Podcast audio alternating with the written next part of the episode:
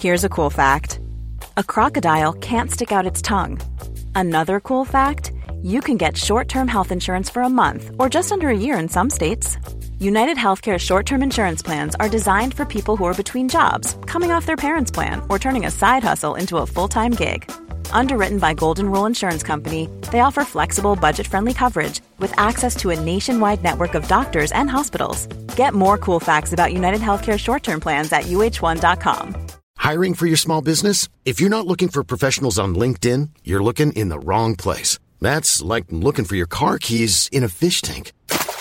LinkedIn helps you hire professionals you can't find anywhere else, even those who aren't actively searching for a new job but might be open to the perfect role. In a given month, over 70% of LinkedIn users don't even visit other leading job sites. So start looking in the right place. With LinkedIn, you can hire professionals like a professional. Post your free job on linkedin.com slash people today.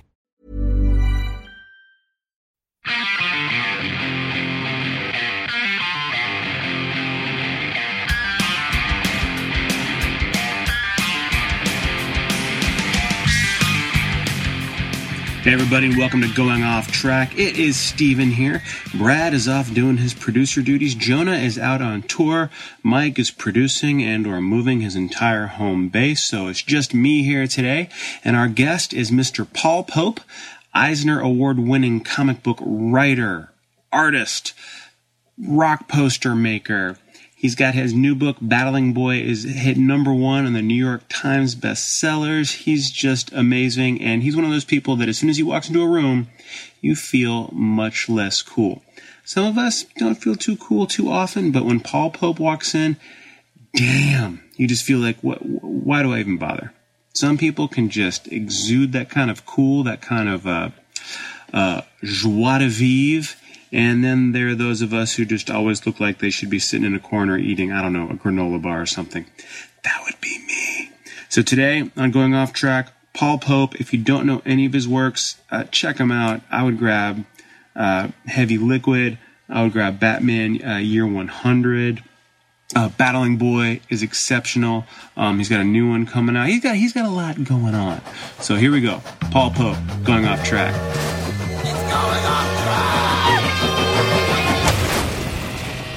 I just got Vincent Price's uh, cookbook. Really? He, he did a couple. He's a real gourmet. No way. I had no idea. He, had a, he has an international cooking course, which is like a double LP. You know, it's Vincent Price. Yes. He, goes, but he's actually, I mean, it, the recipes are all like Joy of Cooking Mhm. era. It's like too much butter and salt. and Oh everything. yes, that's the thing. That's that whole. That's that's every page of Joy of Cooking. Pretty much. So he's from that era. But the thing that's great about it, I'm trying to remember the title of it. It's um, he had a couple. One is like the All American Cookbook, which is like fried chicken recipes from all the different states, and but the one the one I have is more international.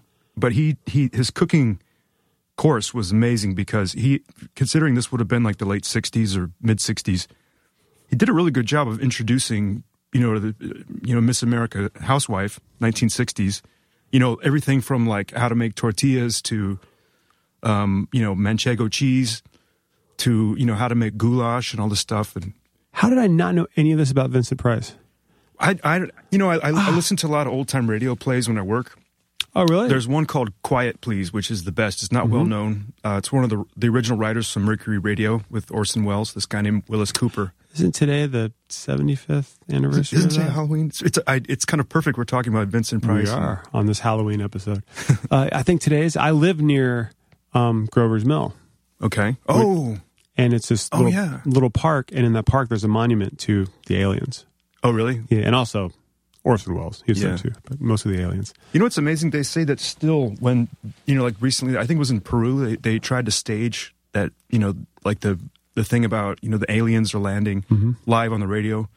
And if you hear the original Mercury Theater one, it's actually pretty spooky because they cut out of music to go into news broadcasts. Mm-hmm. But apparently, it made the people so pissed off they came and burned down the radio station and killed the DJ. In Peru? Yeah, I think it was Peru. It was somewhere in uh, Central America. They don't take too kindly to pranks. Jackass does not play well there in Peru. There's no Peruvian jackass. No, dude. Uh, Paul Pope's hanging with us. Man, Hello. thank you so much. It was such a Yeah. pleasure meeting you at San Diego. 'cause Likewise, it was a I- I've been a fan, but I'm not shy to say I was a peripheral fan. I heard about you just in the world. Yeah. I was like, well, I'm going to check this stuff out. Yeah. And I think it was Heavy Liquid I snagged first, and then Batman, Yeah. and then was like, Very rock and roll book, dude, right? Yeah, A lot of rock and roll stuff and Heavy Liquid. I kind of I kind of veer towards that. I like um, certain kind of of characters where it looks like, man, I don't think their hair has ever seen a comb. I gravitate towards that. Yeah. I'm into dip it. his head in grease, and it's like start the day. it just for me it was one of those things that the further I delved into your work, it's like, man, this guy seemed to just come out of the woodwork with a voice already. Yeah. you're not that much older than me, and I was just looking at what you've done, and it just seems just Like a fly just hatched. Man, just yeah, no evolution, always there. but you know, of course, there's growth with like My mutant power. But you have this like cool way of I don't know straddling the worlds of dare I say indie and mainstream, and you've gotten to work on a lot of cool things just on Yeah. rad work That's ethic. You know, it's funny. I, I've always kind of questioned like the the label, like you know, being considered indie when I've done work for some of the major brands and corporations around the world, like some of the biggest. Yet I'm still considered indie, but um, not not that it's a big deal. I wouldn't want to make an issue of it, but I did see somebody. I think it was a guy named Daryl Ayo, if I'm getting his name right. He he posted the question. He's like, you know, is is, is Paul Pope indie or mainstream? And he, I think he made a good distinction. He's like, it depends on who the client is, because you know, it's like if you're doing work for Coca Cola, then you're not indie, right? You're getting that's how you support yourself to do your own personal work, right? So that's the I think the, the balancing act between indie and mainstream is I guess you get stuck in that category because you out of the gate were doing your own thing, mm-hmm. you know, and putting it out there, and that's a lot of people don't Yeah. even have the gumption to do that. Well, also, I came from self-publishing. You know, like when I got into comics, it was right right around the time Image Comics was starting to blow up, and uh, but there already were great successes with you know ElfQuest. Um, uh, this is going back to the '80s. You know, uh, what else was there? Cerebus and Yep. um, uh, Mutant Turtles was the huge one. I remember it was the first time I remember looking at Wall Street Journal front page of the business section, and it said these guys sold their merch rights for fifty-six million dollars. Oh yeah, when Eastman and Laird, it, all of a sudden it's a cartoon. I'm like, whoa, people want to see that as a cartoon. Yeah, as a phenomenon. I mean, Yeah. it, it's that's the thing that's really cool. Whether it's Harry Potter or Hello Kitty or mm-hmm. Converse shoes, you know, whatever it might be, when it becomes some sort of a a, a cultural like like a, a bit of the DNA of the culture, as opposed to just a product or just some thing, you know, like another crummy Happy Meal piece of oh. junk, you know. That, Well, that's why I like your take on Batman a lot. Like you treat Batman as like the myth that he is. And I, I can't remember what the interview was, but someone said years ago, it's like kids are born knowing who Superman, Batman, and Wonder Woman mm-hmm. are. It's Yeah. like it's like you know, some people have an image of what a holy trinity is, but I think mm-hmm. we all know what the holy trinity is. Yeah, you know? yeah. And it's like that. it wasn't invented by Jack Kirby. No, no, sadly, or he was did his, I guess Fourth World is probably his attempt at it, right? Yeah. Oh man, Silver Star. yeah. So yeah, he's a destroyer duck. Yeah, Destroyer Duck. God, We could go on all day. Klarion the Witch Boy. If I came up with that name, that's like one of the, weirdest. greatest. It's so weird. And then, I mean, it's so weird that when you read Grant Morrison's take on it, you're like, wow, he couldn't figure out what to do with this guy. that was the one drawn by Ryan Sook, I think. I- Great artwork, great coloring, great artwork. I think hmm. Ryan colored it as well. What the Seven Soldiers? He was one of the Seven Soldier Okay. books. Yeah, I, I don't like it when they have these giant crossovers with different artists with like drastically different styles. They also did it on Morrison's run on New X Men because I think Frank Quitely is one of the best cartoonists walking the earth today. It's so good. And his fill-in guys were good. Don't give me. I mean, uh, where there, I think it was Igor Kordey and um, uh, Sienkiewicz did an issue. Yeah, okay. Inked by um, John Paul Leon. Really? which is great. But I mean, the styles were so even though it was enjoyable, Mm-hmm. the, you know, like uh, it was hard to follow because it was almost like going from like stereo to mono or going Mm-hmm. from like black and white to color. You know, like it seemed like like you're watching Citizen Kane, and suddenly minutes thirty one through thirty seven are, are in three D. You It's- know, then you go back to Quitely's like his just line work is so specific in the way he does it that I don't know. He can just he can well kind of like what you do. You can put an expression on a face, which is like the foremost battle, you know, Mm. of any kind of character is being able to read the emotion. I guess for any artist, but it's hard to do that.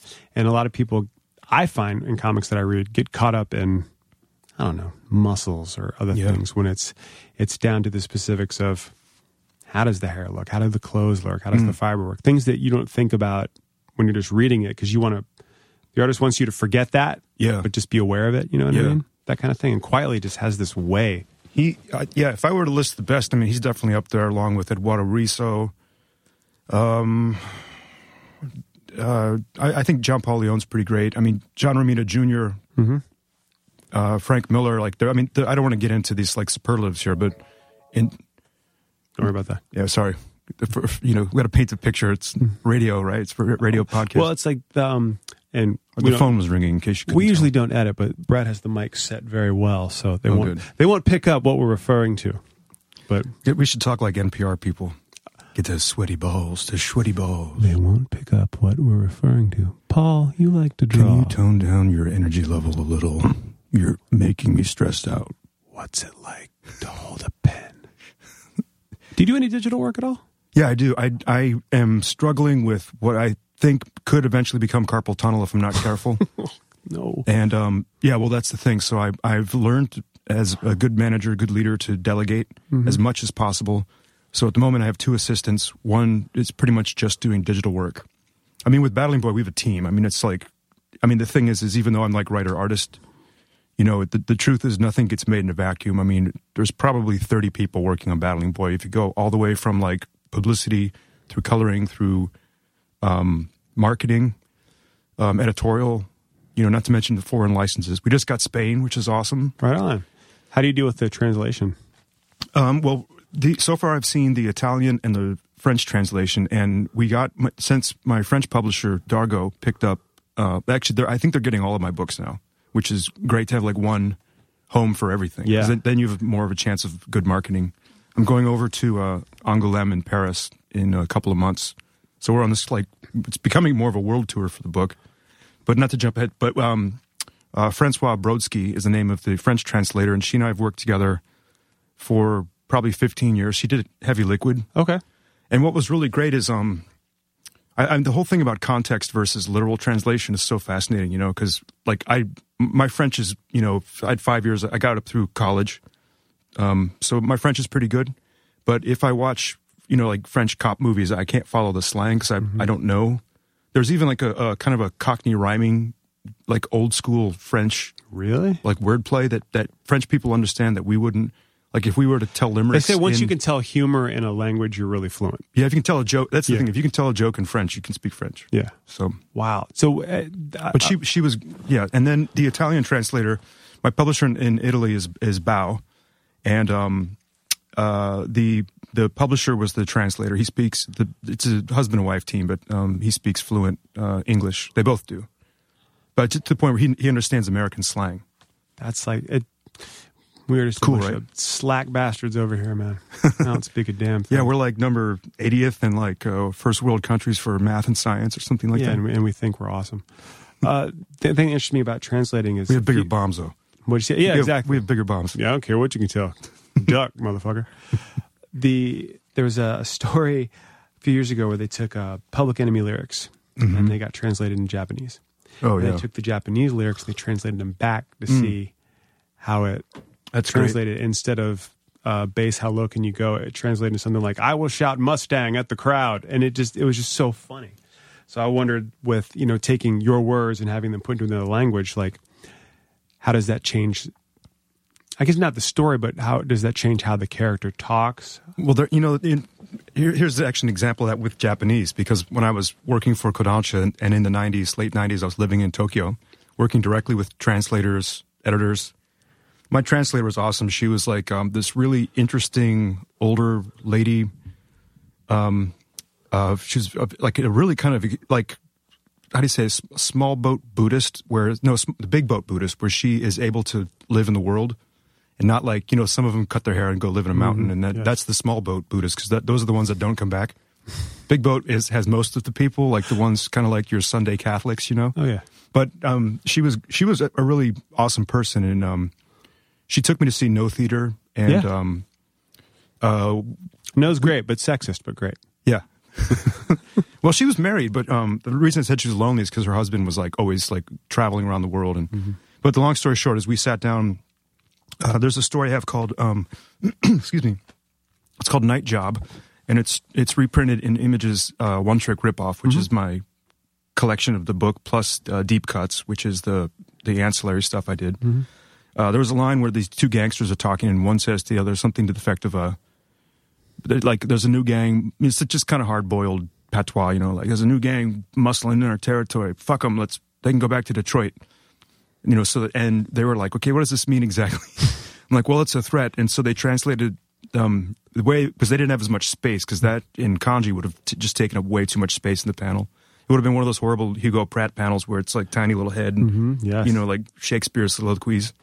So they translated it into um, we'll we'll piss them back to Detroit, and it was the same. So it was something to the effect of you know we'll, we'll piss on them all the way to Detroit or something, and it, it translated in context, but it was so much more elegant, right? So I think the shout Mustang must be the same as like Yeah. bass hello can you go right?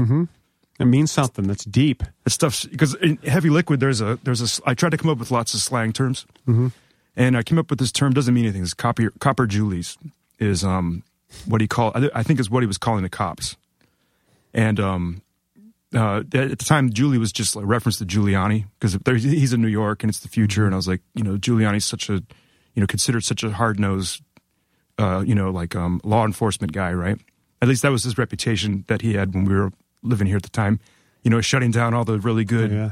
drag queen clubs and you know, no dancing on the dance floor and all this kind of thing.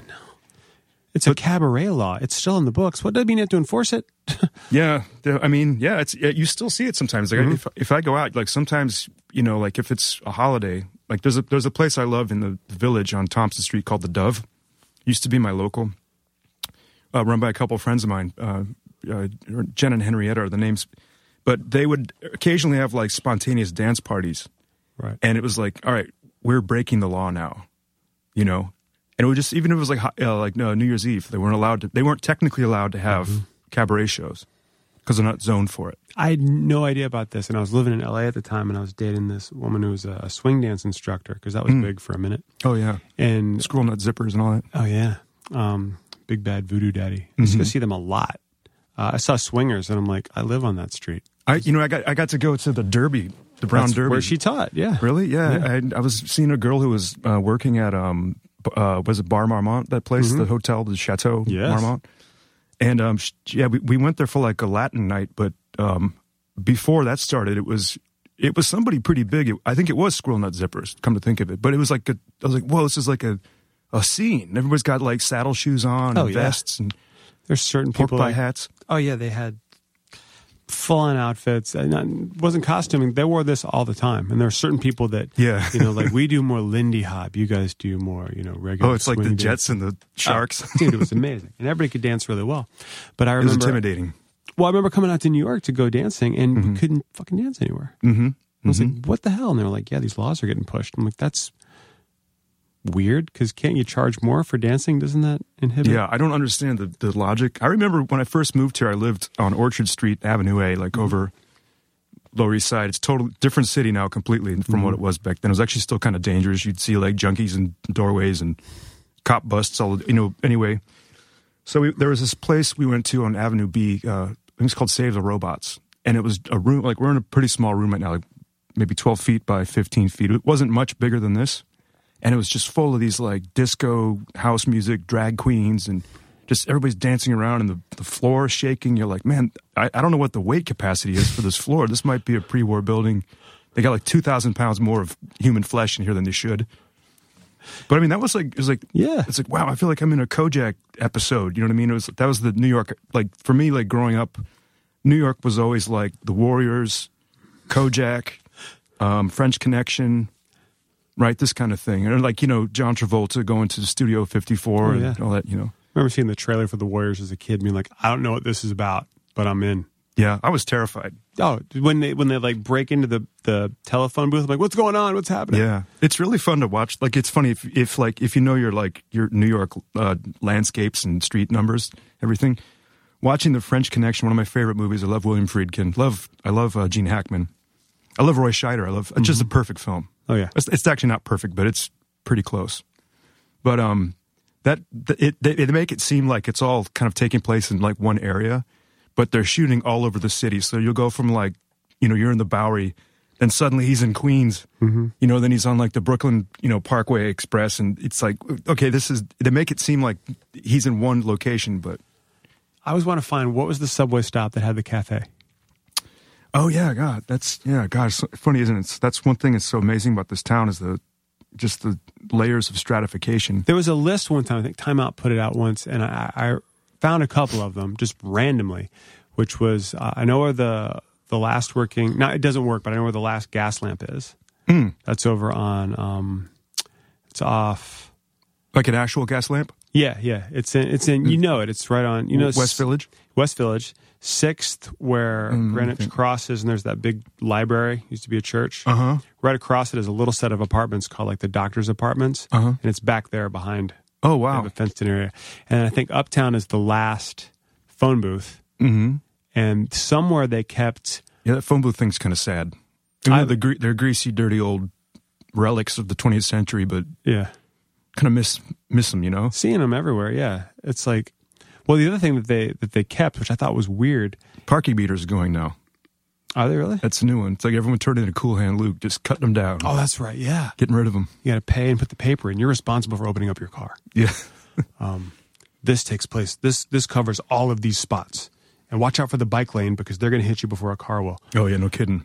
Uh, there's a one. Although I have, a, I have a bike, so I'm sympathetic to the bike cause. I'm sympathetic to it as well. If you stop at a fucking stoplight or a stop sign, Oh yeah, well see, yeah the what is it? Curtis Sliwa calls the chop suey Charlies. The guy, the guys that are delivering all the takeout food. Those guys are just mercenary. every time I hear about someone getting hurt, I'm like, well, what happened? They're like, well, they ran a red. I'm like, well, then I, Yeah, what do you? I mean, I feel for you. I really do because maybe you weren't paying attention. You want to give them that. Yeah. Uh, but what I was going to say is somewhere in New York, I don't know where it is, is the last walk, don't walk sign.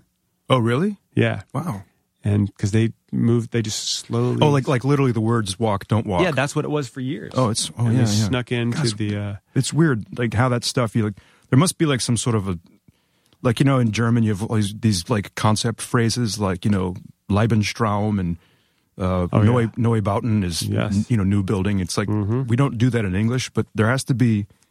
It'd be great if we had a word for like what it is when something like the "don't walk" signs are gone, and you can't remember. Like, oh, wasn't there something there? I can't remember. What was that thing? And like until you mentioned it, it's like completely forgot about that. Yeah, because they slowly snuck it in, you know. Uh, Neubauten, that's a great one because Einster's into you can reverse it, so Mhm. it means either uh, buildings collapsing or collapsing buildings. Mm-hmm. And that was the whole point of that band. I remember they Yeah. played in DC when I was. They played the old 930 Club. If you're familiar with that venue. No, Um, no, I, I haven't spent much time in DC. Yeah, Outside of the, the mall and you know the all the, the Capitol and all, all that that stuff. kind of stuff. Well, they had this old rock club, which is now a big rock club there. But um, they played, and this was a place that had like three bands for three bucks, and it's where Hmm. you know minor All threat and ages the bands. Yeah, all ages. Oh, that's like the legendary Bad Brain shows and all Yep. those. Yeah. all those. And so Einstürzende came and played, and it was twenty five dollars a ticket, and like everyone was like, "Fuck you, we're not." Go-. That's insane. There's there's great st- legendary stories about them. They they played St. Andrews in um is Detroit I think or Ann Arbor. I'm trying to remember where St. Andrews. It's in Detroit, I believe. Just like you know that kind of we call it the um the Rock Belt. Like you know there's the Rust Belt and the Bible Belt. The Rock Belt goes from New York, Philly, Cleveland, Detroit, Toledo. You know it's Chicago. It's all the like Midwest and Toronto. All those kind of like uh, middle cities that support you know kind of rock and roll. But they played a show and I I knew a guy who went and he he swore to God that they had this giant like for anybody who doesn't know, Neubauten is like one of the or- originators of industrial music. So they would literally go get garbage and play it, and they would make it sound like a cacophony, but also like a beautiful, just bizarre art thing. So they had this giant piece of rubber that they would just use as a base. But talk about how low can you go? Yeah, He said it actually gave people like the runs because the the vibration was so strong. that's amazing. I, I went. I saw um, when Boris toured with Ian Astbury. They opened, or they played. I should say they did double build, but it was um, uh, the Sun O tour. You know this band, like just just kind of super heavy, like aggressively loud. Yes, But that was the loudest thing I've ever seen. That was in Brooklyn, and it was so loud. This guy had this mic'd giant cello he's playing. It was so loud, the hair was literally standing up. It, you know, kind of like that scene in The Watchmen when the guy's Oh, yeah. trapped in the that chamber and he's about to blow up. And was like, I have to get out of here because I was like, my, my brain is rattling. that I, I remember having that experience of being in a club, and and my chest is basically. I'm like, I have to go. They're like, why? Because I'm. I think I'm having a heart attack. Yeah, that's exactly how it felt. Yeah. You're like, oh my god, my organs are mm-hmm. rumbling here. I need to go. How was that Doors tour with Ian Astbury? I didn't see him oh, actually. Oh? They Okay. they played they played Roseland, but for some reason I didn't go. I mean, Ian's a friend of mine, so I I, I've- I go see him around. Like when the cult's playing here, or if I'm in LA, like you know, we get together and stuff. He's a great guy. I interviewed him once on on this old show I used to have, and uh, I speak fluent dry humor. I love Oh yeah, sarcasm he's like a vet. he's bone dry. we had on we had just um, a uh, Joey Ramone doll Mm-hmm. as part of part of our set, and uh, he comes in and just more stone faced than anything I've ever seen in my life. Goes, "Who's that, Kurt Cobain?" and I went, "No, it's." in. he went, "I know who it is." And I went, "Oh my god, that's that bad." Yeah, that's him. Yeah. One time he's, he was saying he was uh, getting my goat on something I forget, but then he just stone faced. He looks at me, and goes, "Paul, you realize you have an invisible psychic chain on your forehead, and I'm just gonna keep pulling it." he's a he's a foodie too. He likes to. Really? and When we get together, we go out to really not like expensive, you know, Michelin five star restaurants, but we, he, he's really into like cool hidden spots. There's a couple like Japanese places in the village we go to, and out in LA, he's got a couple favorite spots. And Really? That's cool to hear. Yeah, he's a great guy. These little things. He um he started that whole festival movement before anybody. Yeah, he's a little bitter about that. He's a little, little mad at Perry Farrell about that. Gathering of Tribes, and I completely I because I remember when Gathering happened, and I never made the connection between Lollapalooza just kind of taking it and running with it because Mm-hmm. it was identical at the time. Mm-hmm. And uh, yeah, I'd be bummed. Yeah, I mean, he he he's done stuff. I mean, you know, he's he was friends with Russell Means, the uh, um, uh, the um, AIM activist, uh, you know, Native American movement, American Indian movement, excuse me. Um, and uh, yeah, he's he's done a lot of work with um, you know the the uh, Dakota Sioux and things. I don't I don't want to get into his personal life No, too much, but I mean, he's he's he's more than the kind of the idea people have maybe from watching the She Sells Sanctuary video. This, you know, or the rain video, like really headband. yeah. I, I one of my Well, best. that's another one. That's where Axl Rose got it. yeah, see, yeah, totally. Because they took They're all aping. I mean, Ian's like the he's like Quicksilver. He's just faster than everybody. So people are like, wow, who's this, who's this guy? He looks cool. He looks kind of like he's a goth, but he looks like Jim Morrison. And Oh yeah, they did a killer cover of um. Oh man, wait, what was it? Crap, it was on the Less Than Zero soundtrack. Oh yeah, painted on my heart. Thank you. Is uh, Dionne Warwick? Yeah, I think. yeah. Thank you. See, Welcome. We're, we're fine. Um. So They uh, also they recorded uh, Peace Frog, the Doors track too. Yep, that's my favorite Doors song. Is it? Yep, Mine's still the end. that's a pretty good one. Yeah. Apparently that was the second take. Really? They only recorded it twice. No, I had no idea. I, I have so much respect for. You know, we're recording this right now on Pro Mm-hmm. Tools, but uh, did you ever hear the Sergeant Pepper isolated tracks? Oh yeah, it's and not all of them. I have a, a couple of friends who did some work for uh, rock. Was it Rock Musician? What's that video game where you play the fake Uh, guitar? rock band or rock band. Yeah. See, because I play guitar, it's number one. It doesn't make any sense. It's a new instrument, Mm-hmm. but also I actually learned how to play guitar, so I don't want to pretend to play guitar. Yes. There's a new one out that apparently. There's like the Um, drumming one now, and it's, I mean it's cool. I don't don't get me wrong. It's entertainment. Oh, it's, yeah, but it's it's done. It's over. They Yeah. stopped making them. But there's a new one out that someone made money off. it. that makes you you have to play a real guitar and you have to plug in. You have to play. Oh wow. And apparently they have tutors on there. And it was announced that Mike Ness from Social D is going to be one of the Oh, tutors cool. on the game. So I don't know how the game is played, but I know he's part of it. Oh, see, that's So- that's where this stuff has to go. You know, like when I talk to video game guys, I'm like, you know, I'm all down for making a big video game. Like it's kind of a new territory to me. But I've always insisted, like, if we're going to do this, I want it to somehow have an educational element where, like, if if you're like reading a map, you have to actually learn how to read a map, so that when you go out into the world, like, you know, everyone has their smartphones now. Like, you don't need to read a map. Even coming over here to the studio, we got lost and um, we went to we went to the avenue as opposed to the street. Mm-hmm. And then it's like the guy didn't know where he was, and, and he, he didn't have a GPS. I had a GPS, so I had to you know look it up. And you know, even though we're deep in the heart of Brooklyn. It's I I didn't know where we were. You know, what I mean, this is once you once you pass the BQE, it becomes like sort of a maze of small streets. And, Yep. That's the tricky part. We're the hope on the other side of the BQE. Oh yeah. Okay. I didn't want to give the address. And, Ah, it's okay. People, if you want to come find us, we are at no. um, Williamsburg. Look for the guys with the stovepipes. Um, the ironic mustaches. God bless it. It's, it's it's now become a cliche. I mean, it has been for I, years. mean, I was going to say, wasn't it always? Just- yeah, it's just funny when I takes first, takes quite a man to pull off a mustache. You know, I mean, I have a couple of friends who can do it, but yes, I have nothing against handlebars. I think on the right guy they look cool, but Mm-hmm. same with sideburns. yeah, sideburns are hard to pull off, man. The Yeah. sideburns are like um, sideburns for dudes are like eyebrows for chicks. You know, It's like you need to have someone pulling on that, Yeah. and styling it for you because you're just you're not going to get it even. Yeah, it's true. You need to look out. I know the Latin guys get it. I don't know how they cut those tiny little, like I don't know what you call them. These tiny little um, beards. That, Yeah. just like a little line. Like man, that's like grooming. Like how do you Mm-hmm. do that? You know? It's very specific. I'm wearing a nice mariachi suit. You can pull that shit off. Yeah. I mean, I'm I'm style wise, I'm more from the school of you know the cartoon show Top Cat. You know, you just Yeah. roll out of the garbage can. Completely. Roll out, and throw on a vest. Yeah, It'll fun. exactly.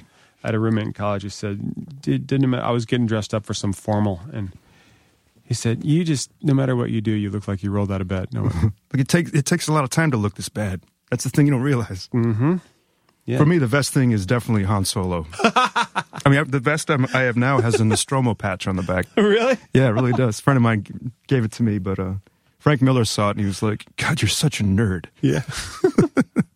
Have you always been super nerdy? I guess what it means. Well, if you're professional, then I guess it's justified. Like I was joking with my dad because he never liked to buy me comic books as a kid.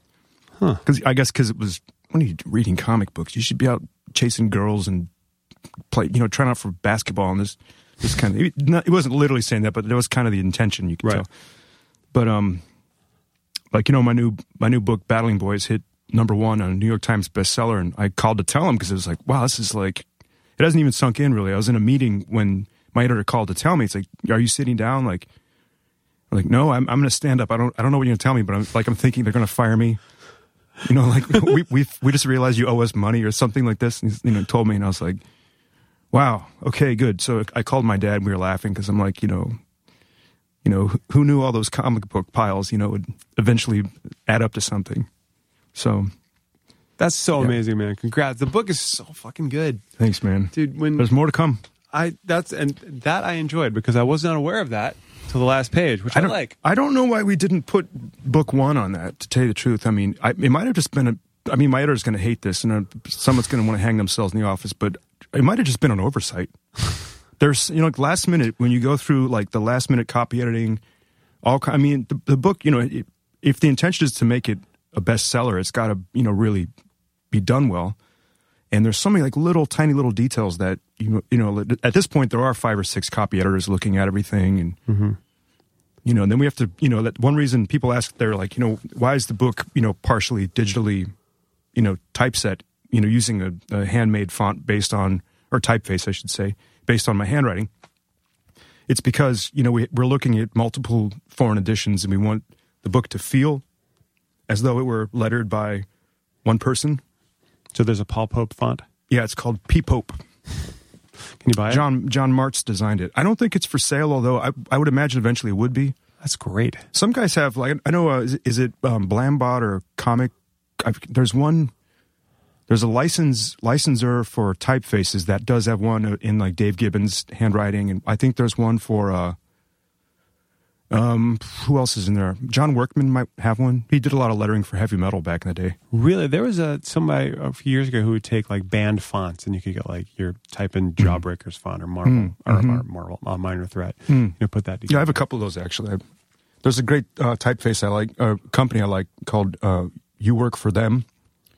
We're, we're doing all these like uh, product placements. I love this. it. youworkforthem.com is one word, but they they're my favorite source for um, Type Foundry. A friend of mine, uh, in a, friend who has a company called Armchair down in Atlanta, and they have a typeface called uh, Black Slabbath, as a you know, and it kind of looks like the um, what is it, uh, Volume Four, Black Okay. Sabbath, you know, the one with Ozzy, n- black and gold, and and um, that's that's been used a lot.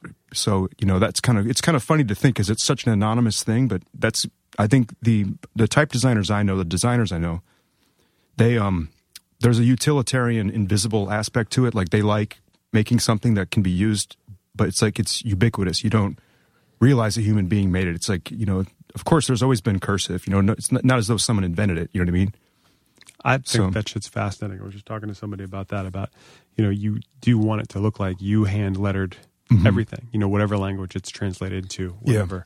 Um, well because of the, the school of cartooning i come from it's more guys like you know if you're looking at robert crumb you know he, he letters his own stuff chester brown the hernandez brothers um, Moebius. You can go down the list. All these, you know, uh, Winsor McCay. Even though he wasn't that good, but I mean, he's he's he's like uh, you know Mach one, so you can't really blame him for not knowing what to do with a balloon panel, or the the balloon within the panel, I should say. It's like an afterthought, right? So he just crams all the words in this tiny little postage stamp. I got to interview the Hernandez brothers, and if there's ever a couple of dudes who don't realize how badass they are, Yeah, you know, it's like there's like, yeah, that's what we do. Jaime's, he's another deadpan dude. Gilbert's pretty great. He's funny. Tells really funny stories. But Just great guys. Uh, I mean, I, And Mario too, the other brother I should mention. Mm-hmm. yeah, I had all three, and they, it's interesting because they're from that world where you know, you don't think you're doing something, but you're mm-hmm. changing the landscape, Mm-hmm. and it, it kind of seems how that that operates. Well, especially with like the the kind of so to speak graduating class, like one or two generations behind me, because you know, I'm 43, so our guard school kids now who were like when I was reading Love and Rockets, you know, it started at 13, I think, but you can tell like they really respect the Hernandez brothers a lot.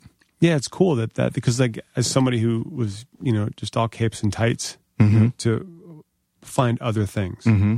Well, Yeah. they were in the beginning too, though. Like those early Love and Rockets had some really fun stuff. Yeah, when you get to the point where a band is going to rip your name off, that's pretty. I've been I've been name checked in um hip hop. Really Yeah, the, I, for- there's a guy from Toronto that uh, made a mention to my book 100%, which was awesome.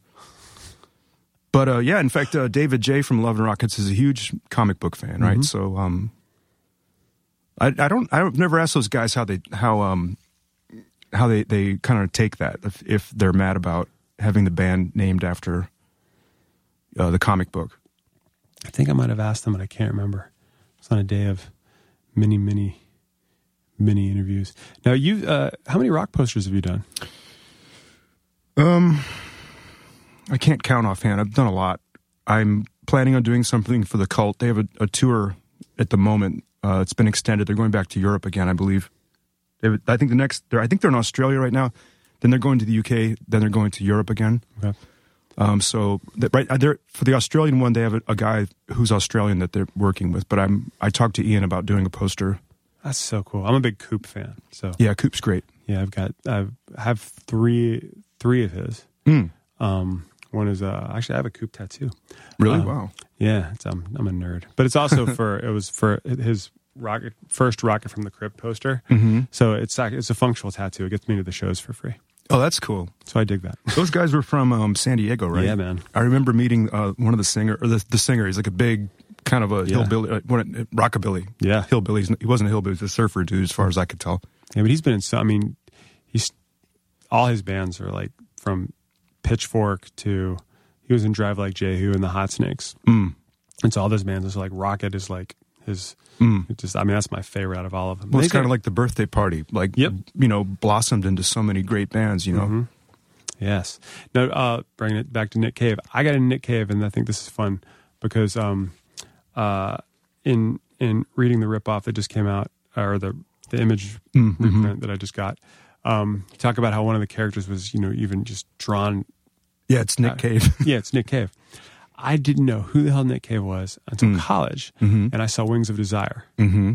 and His little role's great in that. it's amazing. Yeah. And I'm like watching. I'm like, who the fuck is this guy? And what is he's singing? What the fuck is going on? yeah, And then uh, then the next year I got you know the cooler roommate that you need to have. Yeah, Who yeah. has more records? yeah. And he's got. I have one of those.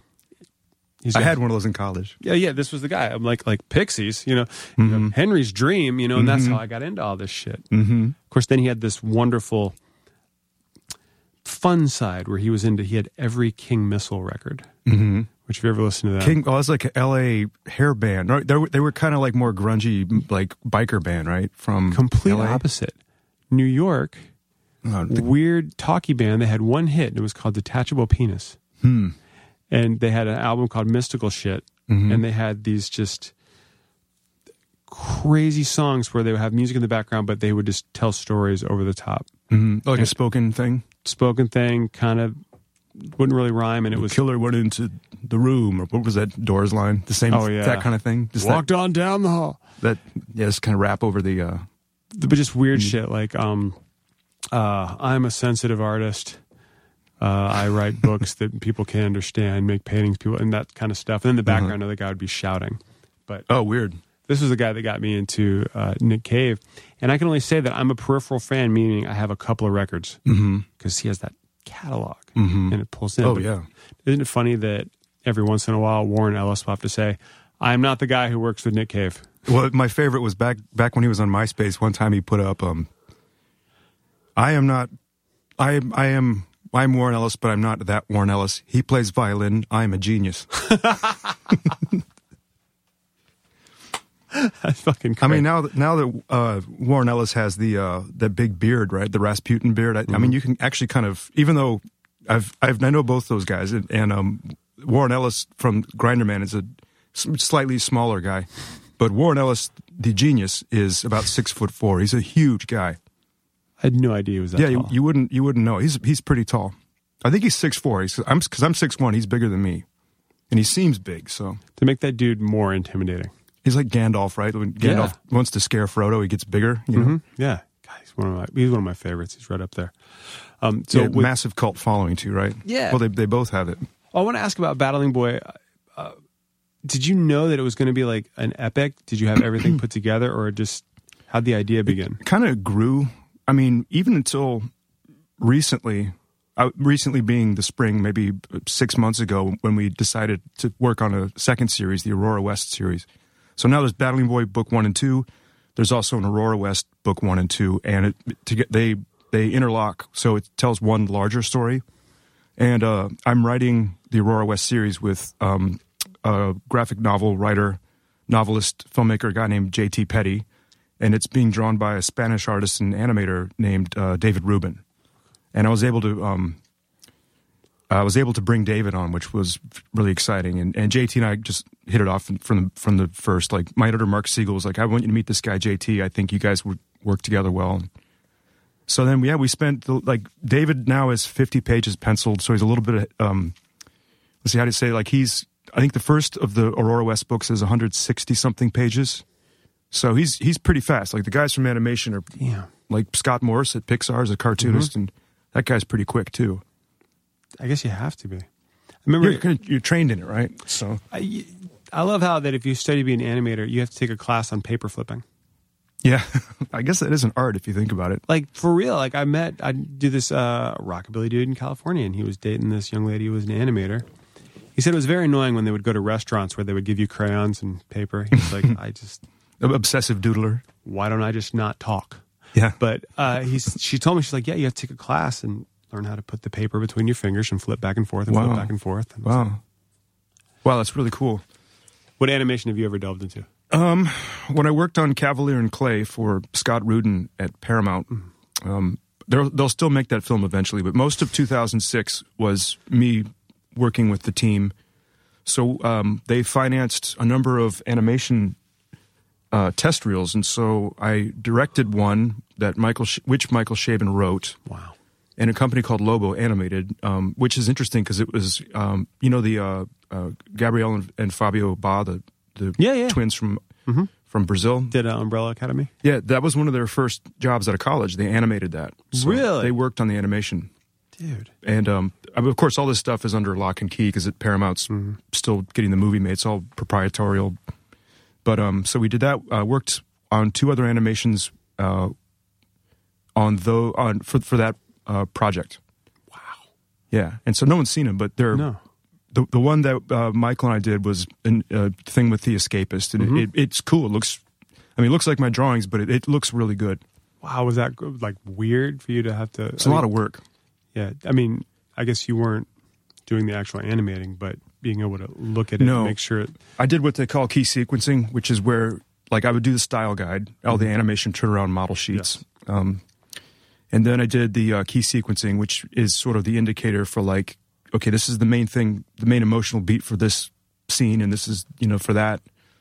And then um, the last time I got involved in animation, I know some guys up in Toronto uh, who have, they're I don't think the band's together, but they unfortunately now for them the band was named the Tea Party, and um, they're a really great rock band, kind of like a they're they were kind of dubbed Moroccan roll because they used a lot of exotic instruments. Like Jeff Martin, the songwriter, is a he's you know perfect pitch, can play twenty instruments, and you know he, he has like I hate um, those people. He's, I mean, he's hardcore. He's he's really, you know, he's friends with Jimmy Page, and you know, it's like the guy's good. So they had their last record was called um, Seven Circles, and I was working on that, and they, I was slated to do an. They wanted kind of a Sergeant Peppery, like you know that that the film Sergeant or the um, the Yellow Submarine. They wanted something super Oh, okay. psychedelic. So that was a lot of fun, like lots of bright colors and and things. We wound up not doing it because there wasn't enough time. They have a video out that was what they eventually came up with. I don't know who did it, but it's songs called um, uh, "The Writings on the Wall." Pretty good riffy rock track. Mm-hmm. But you know, I'm sure it's on YouTube. You know, the the video you can see. It's Yeah. it's it's sort of like what we were hoping to do, but they did it on their own. Okay. That's just got to be weird being able to one. You're talking about delegating earlier, but you know you've got the vision in your head, Mm-hmm. but sometimes it's easier just to do it rather than try and. Oh, that's, that's why. it out. Yeah, people ask like, you know, if, if you can do like more corporate franchise type stuff, like why don't you just do that? I mean, the truth is, it it can be very frustrating and diplomatic to work with large. You know, film is hundreds of people, right? But with comics, it's pretty much like literally you in a room. Like my studio doesn't have any Wi-Fi hookup. It's it just has like maybe the 200 essential books I want to look at and just have near me for sort of like backup, you know.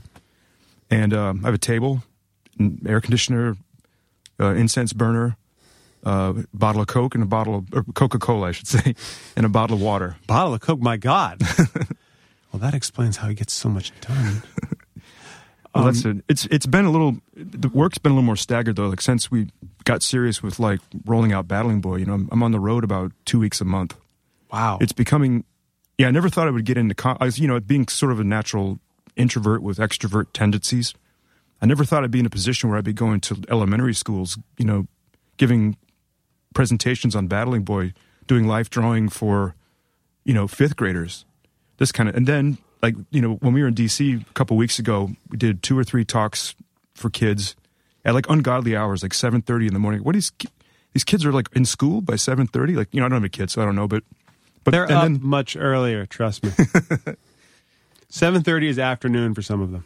and then well then that there was one day where we did two school presentations broke for lunch and then um that night did a, a thing uh takoma park um the public library and that was mostly adults and so it was a it was cool because it was th- this talking about the same project but because it was uh, you know sort of like you know gr- uh, college kids and adults you, you know the the obviously the conversation was very different Can you imagine if you were as a kid and saw someone like you coming in to show this cool book that you've done? You know, it's funny that uh, my editor Mark was saying it's like, you know what? Like that's when it really hit me. It's like th- this this is going to be the book that's going to get kids hooked onto comics and maybe on reading in a wider sense because they said a lot of kids they call problem readers who just don't like to read or have trouble reading, they can read graphic novels. It's just that until recently there weren't a lot of graphic novels in print that are appropriate for like, you know, fifth graders. Yeah, I mean that's how I learned how to read was comics, and my parents. Yeah, were me cool- too. My parents were cool enough to go as long as he's reading. Yeah, that's yeah. My mom was supportive because you know there, there- when I was a kid, there really weren't comic shops and there wasn't the internet, so it was mm. hard to find comics. You had to go to fucking 7-Eleven, get them off the rack. Yeah, and then everything. that's what I did. Like you know, I'd get a dollar or something, or you know, I had a little allowance and two bucks a week or whatever it was, and you know, that's enough to get like a stack of comic books. At that time, hell yeah, that was a lot of bucks. I remember when they went from sixty to seventy-five cents. I was like, well, now what the hell am I supposed to do? Yeah, I remember. I remember those jumps too. Yeah, they went to a dollar and a dollar twenty. Come on. I think when I was a little kid, I think they were a quarter. Mm-hmm. I think I can remember them being a quarter. Yeah, you're not too much older than me. Like, No. I'm forty. I'm going to be forty-two. Well, And- and when I was really heavy into comics in, in like junior high and high school, they were sixty cents, and then there, there was the Mando Baxter paper or something Hmm. oh that yeah, jumped up to two dollars, Prestige format and all that. and it's, they tried to sell you on like this is going to last forever and Mm-hmm. it's, it's unbreakable. remember when the paper changed? Yeah, that's what I meant. They Yeah, they yeah. they went to that like like heavier stock and Oh, yeah. you know, I guess it's kind of the equivalent of having like a high def television. That would be it. Yep. Mm-hmm. And you go back and get that old smell. Yeah, It's tons of fun. I'm trying to. I get every, everything I like to funny. read is all in trades, and I'm trying to find something to do with my whole old collection. Did you hear that? Um, some guy they were tearing down an old house, and somebody found a copy of Action Comics number one that was used as wall insulation. Like they were just tearing a wall down. All these like old newspapers fell out. Just you know that was what these for insulation, just Yeah. But there was a copy of Superman number one in in this wall. I mean, I don't know what, what kind of condition it's in. No, but still, Yeah, it's kind of neat, right? People to hold it and see it. They say that also there's like with the Constitution, there's like multiple copies of it, right? Because it was it existed in different places, mm-hmm. and there's always that legend like there's one missing, like somewhere in the world there is a copy of the U.S. Constitution that's missing. Oh, Nicolas Cage has that. Oh, yeah, right. Oh, I forgot that was that movie, wasn't it? That I saw. I saw a recent copy of um at San Diego. I saw a copy of Action Comics number one. And it the was real, pre- the real thing. the real thing, and it was I'm surprised that it'd be out in public. That should be well, like, it was under lock and key, and it was like a Jim Lee and Geoff Johns were handing it to Henry Cavill, who played Superman. And they what, were- what was were- he doing? They were giving it to him. no, they were just showing it to him, like here he is, take a picture, blah blah blah. Mm-hmm. And it turned out that belonged to Jack White. Did it really? Yeah, Wow, that's like mega money. yeah, a little bit of dough Yeah, just to have that floating around. I did. I did a piece for the White Stripes when um, Elephant came out Oh really? for a UK mag. Oh wow. They saw it. He was confused because I put um, this giant like Dumbo elephant behind him. He's like, "Why? Why did you put Dumbo in here?" well, it's an elephant. I wanted to draw an elephant. the cyclicalness of that conversation is killing me. He- Let's he's- get he's down to the the- elephant in the room. Yeah, exactly. Yeah, right. Another dude you wouldn't think who's as tall as he is. Jack, yeah. Well, he's from he's from Detroit. Like, there's that song Hotel Yorba, mm-hmm. or is it, I think it's called Hotel Yorba. That was like a joke because it's right when you get across the um. There's a um, there's a bridge that links Detroit to uh, Windsor, and I lived up there. I lived in Toronto for a while, so I drive past it. But like Hotel Yorba was always this joke that uh, my friend, my best friend, and I lived together for a while, and we that's how we knew we were back in the states. Is when you'd see Hotel Yorba. It's the first thing you pass when you get get back into the states, That's fine. and it looked like a dump yeah, like you know what I mean, like something out of an old Hitchcock film, like Haunted or something. You don't want to go into it. Yeah, I've only every time I've been to Detroit, I've been in the airport or in uh, the Chevrolet building, the GMC building. Oh, yeah, only yeah. two places I've ever been. I haven't gone. And the um the one we used to go to was uh because I lived in Bowling Green, Ohio, which is near Toledo, and we used to go to the car show in Detroit. oh yeah, And um I remember also there was the Renaissance Center. I think that was uh like that. It's like it was like the only at the time it seemed like the only super tall like silver structure in the city. Had like a shopping mall, and at the time that was a big deal. You know, 'cause coming from the you small because town. the airport's lovely there, and then you go out in Detroit and you're like, Yeah. whoa, sad. Yeah, I was actually just flew through Detroit uh, airport last week. Good heavens. Yeah, I went to visit my mom. She lives in uh, Ohio still. You're from Detr- uh, Philly, right? Originally. I, yeah, I was. I was born there. I don't remember it, but I was born there. okay, and then like moved around, moved about a bit. Yeah, I, I mostly grew up in Ohio, and then like once I got into like my mid twenties, I started moving a lot. Okay. So I lived, you know, lived in Europe for a little bit, lived in Japan. Um, And was wherever you lived was, was it all work related? yeah, yeah, because um, you know, it's expensive moving, and Mm-hmm. you know, it's. I, I always thought it. You know, I, I can. Let's see. Well, I, I lived briefly with my sister in uh, Santa Cruz, and that was with the intention of going to school out there. But I, I didn't realize how expensive it was going to be to be an out-of-state student going to one of the Californian schools. yeah. So I moved back and then finished schooling in uh, at Ohio State, and then I started moving. So I moved to Toronto. I lived in uh, Tokyo for a while. Uh, like I said, I was in uh, Brussels and Paris for a little while, and then um, um, then pretty much New York, Where were you in Brussels? in um, Belgium, Wow. or sorry, in, not Belgium, uh, Brussels, the city. Yes. Uh, at a, a little place called Horta. Okay. I was um, um, I had a friend who had a bookstore there, and I was um, kind of like squatting in their place for a while, just making comics, absorbing Europe, Mm-hmm. trying to get my French down. When did you start putting out uh, THB? Um, I think I started publishing that 1995. Wow. I was working at a, a like a, com- a commercial print shop, and then in your off hours you could work, and I, I couldn't work on the printing press because I'm not union. Right. And well, at the time, I, and it, the, the presses were very dangerous too. You know, you could really get hurt if you didn't know what you're doing on them. Not to mention they're very expensive. So, but I worked in the camera department, and um, I just I worked with the the team. There's this place called CPM. I don't know if it still exists, but um, so I worked in the cam- camera department, and I was able to kind of make a trade with work to get um, smaller bills for self publishing. Luckily, the um, uh, the uh, uh, cost of living in Columbus was super cheap. You know, my rent was like two hundred dollars a month, and you could. I mean, at the time, you you know, you could, it if you live pretty modestly as a, as a independent self publisher, you can do it. You know, because like you go to a convention, you might sell five or six grand worth of merchandise. You can live on that for a long time if your expenses are so low. It was that your So- mo? Was that to like publish it and like well, you probably hand you know, drove it yourself to bookstores? But you Oh yeah, it was. I mean, it wasn't glamorous. You know, I mean, like you you know, pack boxes in a car and you know go or you were know, get you were touring. Yeah, it was touring. It was yeah. Remember one time we were driving back from San Diego, me and my my friend Scott, and we had a, a bunch of boxes of um, THB in the back seat. A couple of long haired guys, you know, driving the strange hour, and so the cop stops us, and I, you could tell he thought something was up, and so he took Scott and interviewed him in the car, and then came back and took me and interviewed us. And he's like, "Okay, you guys can go," because he just we're independently verified, you know, like the prisoner's dilemma, that kind of thing. Oh yeah. And like that was weird. He's like, well, he probably thought we were drug dealers or something, you know, like just two guys with boxes in the back seat. Like, who are these guys? And um, later he said, you know, I uh, I almost just felt like fucking with him and like just telling him a lie.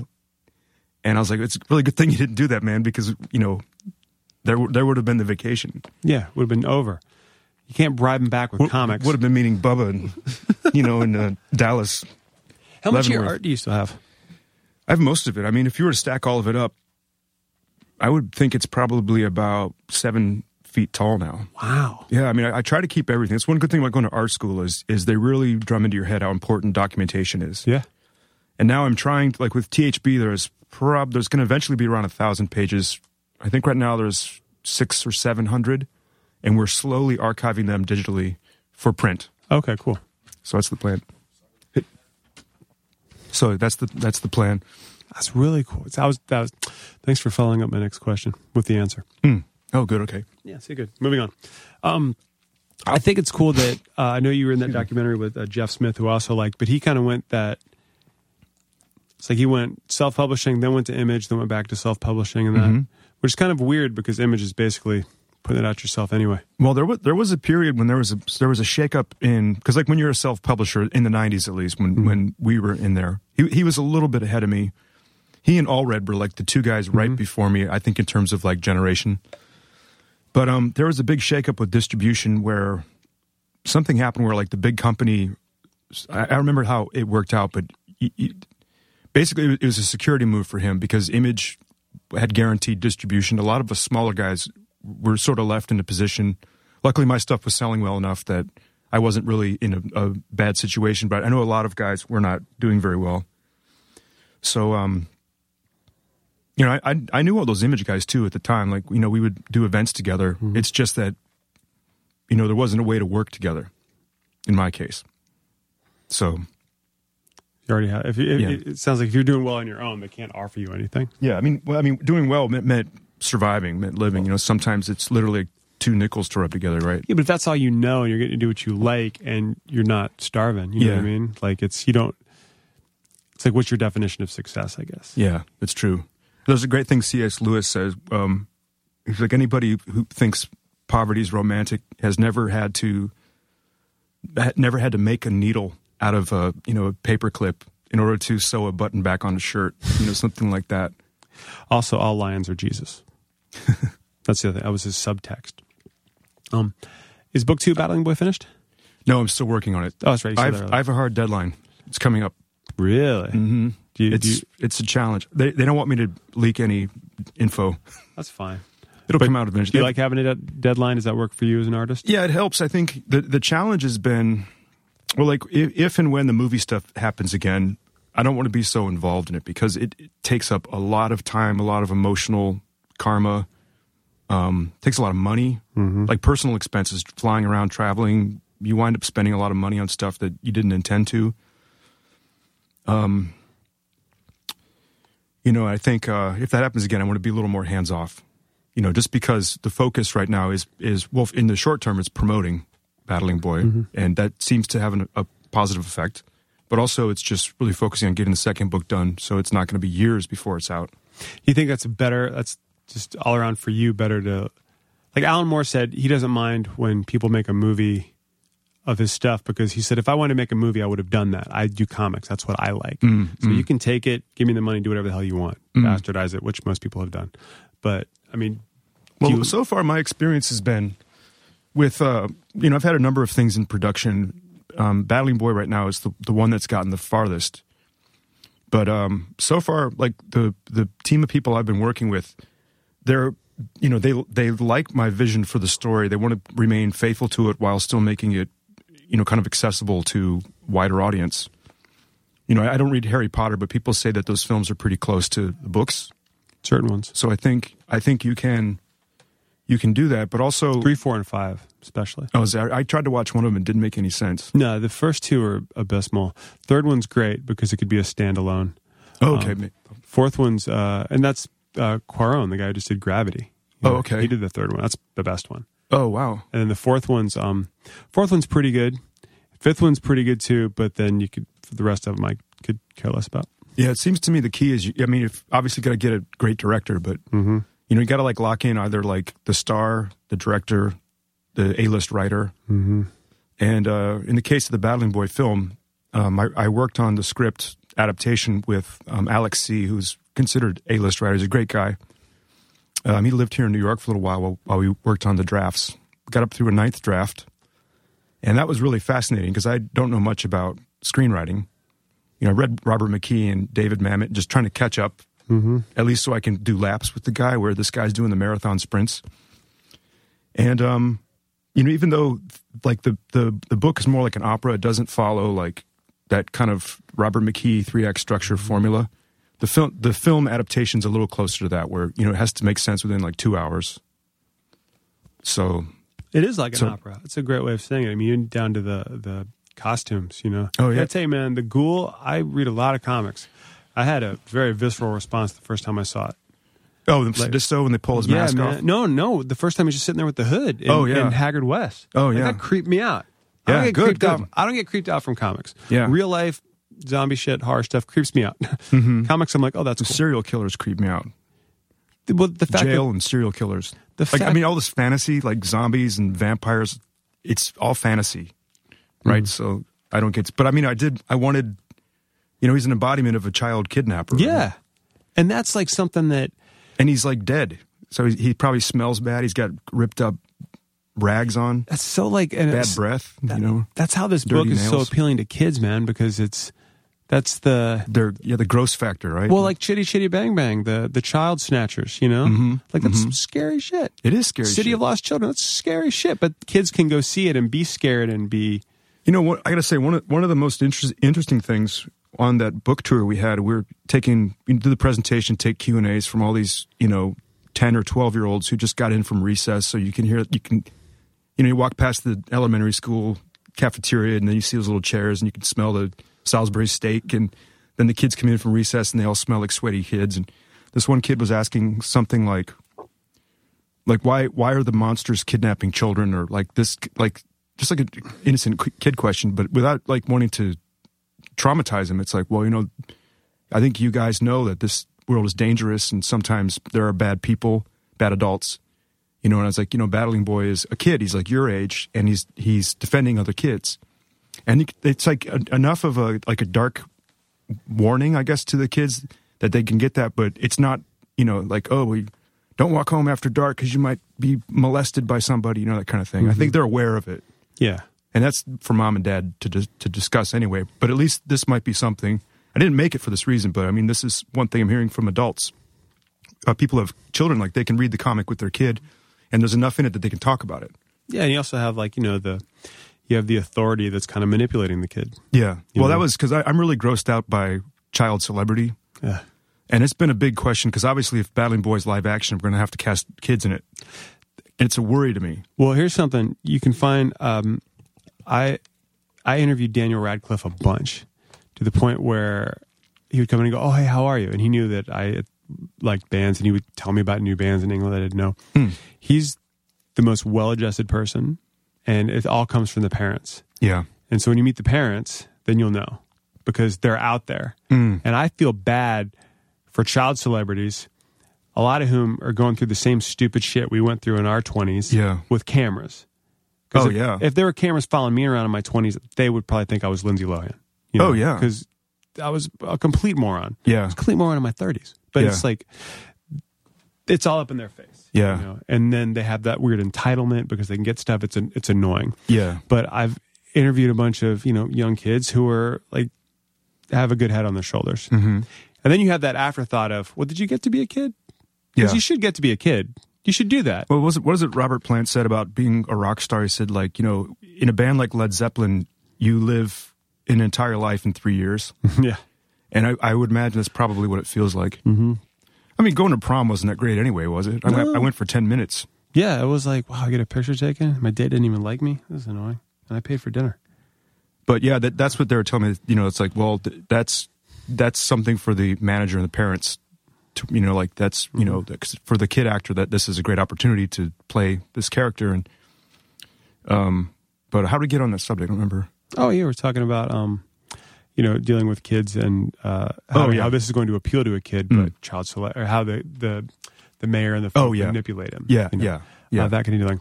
Uh, Yeah, last, it is a kind of a subtle commentary on on that, yeah, because it's creepy and the kid doesn't know any better. Mhm. You know, and they give him a dumb name and yeah, trying to merchandise them and stuff. which is funny. Uh, one thing I just wanted to touch on here at the end is, um, did you read that thing Mark Waid wrote about his like advice to freelancers? Uh, no, I haven't. I've I have it earmarked. I haven't read it yet. Oh, okay, well then forget it. okay, yeah. I just want to get your take on it because it's amazing. Is that right? Yeah, I sent it to um, uh, my co-host. Is going to be even angrier because he's from Cleveland that he's not here. Um, Jonah, he, I sent it to him as a writer, you know, because what he can learn about it. And it's just that What is the what's the gist of it? the main through line is how freelancers are getting treated by certain editors, not all editors, certain editors, and how don't he's like basically said turn in good work late, don't mm-hmm. rush it Mm-hmm. because you have to meet something. Mm-hmm. Like like that's going to reflect on you in the future. That's one of the mm-hmm. things he talked about, and I thought it was really really smart hmm. what he said, and it's something I never thought about. And when you mentioned deadline, that's when kind of clicked with me. Are deadlines and that kind of dealing with an editor is that something you when you do your own work for you and THB or whatever? Do you put that on yourself? Do you have to? I, my editor, uh, Mark Siegel, on Battling Boy and THB is the, is the primary person I'm working with on the two series, and um, you know we've been spending a lot of time together. So we're traveling. You know, we, they book us in hotels right next to each rooms and right, right next to each other. We get up together at six in the morning of coffee. You know, we have like a drink before going to bed at night. We're eating all our meals together, driving around. So we've had a lot of time to talk process, and um, for me it's kind of personal because i have to really like the person my editor like i really i love bob schreck he's a really great friend of mine and same with mark and so there's a rapport and um, that way you know because it, it's it's like every job is challenging at times but you know there's there's challenges in doing this. And um, so i feel like you need that kind of support right? And so he's very supportive. And at times you know he's, you know like might be leaning on on me a little too heavy or the vice might be a little too tight you know? But um, I like he, he said something really good. He's like, well, you know, why don't we have soft goals and be be uh, forceful about the soft goals, as opposed to having hard goals and then just kind of like having those things kind of slough off, you know. And I thought that's kind of a cool way, like kind of a zen way to approach deadlines. Yeah, that makes a lot of sense. But you know, to it's, have there's still a hard deadline no matter what. I've got you know, a few months from now, I'm going to have to get this thing done. One reason the book ended the way it did is because we ran out of time.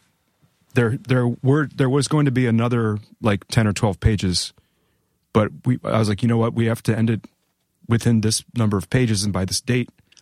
And so I tried to come up with like a really hard, sharp, you know, like literally a cliffhanger. It just ends. yeah, it was a dick move. Well, it all makes it all makes. I makes. know. That's the only it's the only complaint we're hearing about it. that and also that the book's too small. But then other people say they love the size of the book. Well, so- that was my next question. Is that one people, as you said, it, it takes a village to make a book, but it, true. the design goes down to the size. You Yeah. know, was that something you knew ahead of time you wanted? Uh, that was that was an editorial decision, Hmm. and they, you know, same with like a imprint like Black Lizard. They do all those old noir crime books. It's a certain size, and that's or Penguin has a certain Mm-hmm. Yeah. size. Taschen books are certain size or sizes, I should say. And um, first second has been experimenting a little bit in different formats. Like there's a slightly larger size. Uh, for the THB series, we have scheduled um, a, uh, a second edition that's coming out. That would be like an absolute edition in black and white, like the artist edition. And um, I'm not sure if we're going to do it with Battling Boy, but um, I think if we're doing it with THB, there's a good chance we will also for Battling Boy, like a oversized black and white kind of absolute, Oh wow. which I would love to see. You know, because a lot of the people who know my stuff from THB, it's a lot of it's been published at much larger than comic book size. Yeah. It's like ta tabloid magazines. Mm-hmm. Because I loved Interview magazine. I thought it was so neat to have these huge magazines. Interview, man. What a just Or Baseline. Remember Baseline? I don't know. That one I don't know, UK Design magazine.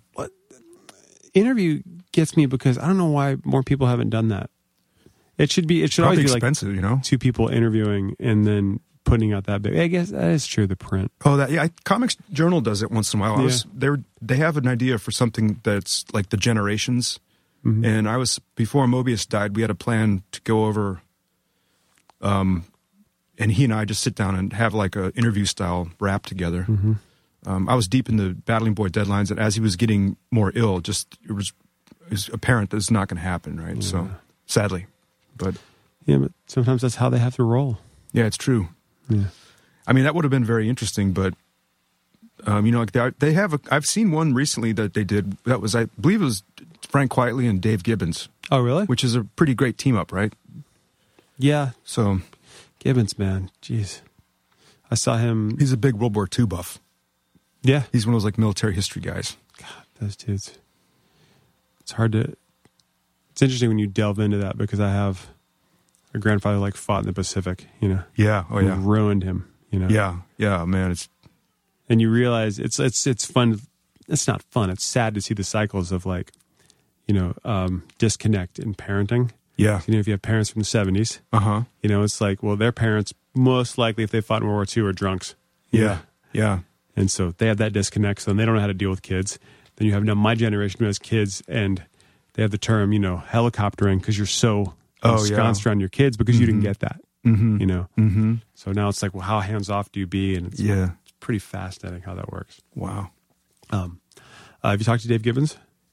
Yeah, yeah. Yeah. I saw. I had dinner with him. Uh, uh, it was good, a good little lineup. He, he, when I was briefly at uh, Legendary Comics, we had a dinner out in San Diego. It was uh, a pretty good team. It was like Dave, myself, Frank Miller, Matt Wagner was there.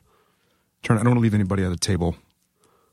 Um, I think that might have been it, but that was pretty great. Like you know, as a fan of all of those guys, to you know, know them, and then but then they're all just in, interesting you know people. So like even outside of comics like you don't really talk shop too much. It's more like That's, I can imagine. so Wagner's one of those dudes that he said, I mean, I like his art, but like, I just like the way he writes, yeah. You know? yeah he's he and i geeked out over um old boris karloff movies. I just saw him like a week or two ago. He's he's also a chef. He's a great cook. I don't know if a lot of people know this. I like to i like to cook at home too. I like i'm getting into it. That's why i got that vincent price cookbook but um, I have a lot of you know. I got the the the uh, Moosewood. Uh, I think it's the Moosewood cookbook. It's vegetarian. The Candle Cafe has a cookbook out. That's uh, this amazing vegetarian restaurant on Upper East Side. So I eat a lot of vegetarian food, even though I, I'm not vegetarian. But he he It's cooks a lot. delicious, you know? Yeah, it's good for you. Yeah, of course. Well, some of it is, and some of it's just as steeped in oil as others, Yeah, true. That's true. and just as gross. But it's delicious. It's really good. I'm the same way, dude. Thanks so much for hanging out. Yeah, I really appreciate you taking This the time good. and getting lost, getting over here. Yeah, it's very. Yeah, that was uh, it was good. Got to see a side of Brooklyn I hadn't seen before.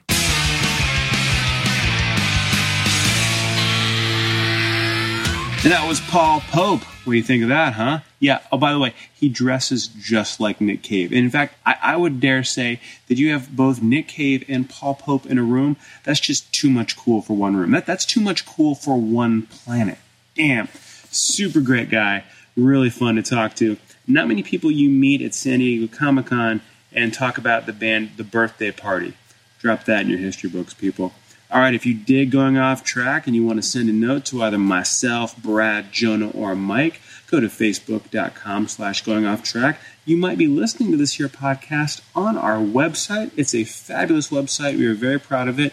And if you want to help keep this podcast going, there's a teensy little button there that says donate. You can hit it and it'll tell you how to, you know, throw some bucks our way. Because as I say every week, a podcast is a wonderful way to break even. Follow us at Going Off Track on the Twitter.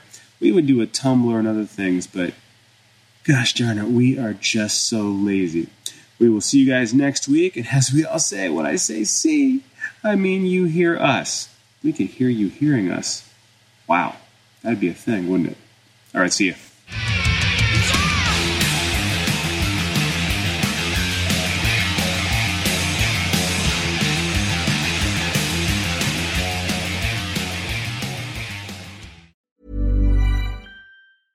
Even when we're on a budget, we still deserve nice things.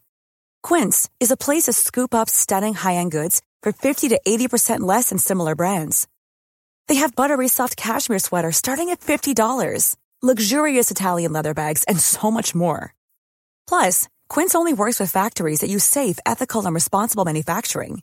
Get the high-end goods you'll love without the high price tag with Quince. Go to quince.com slash style for free shipping and 365-day returns.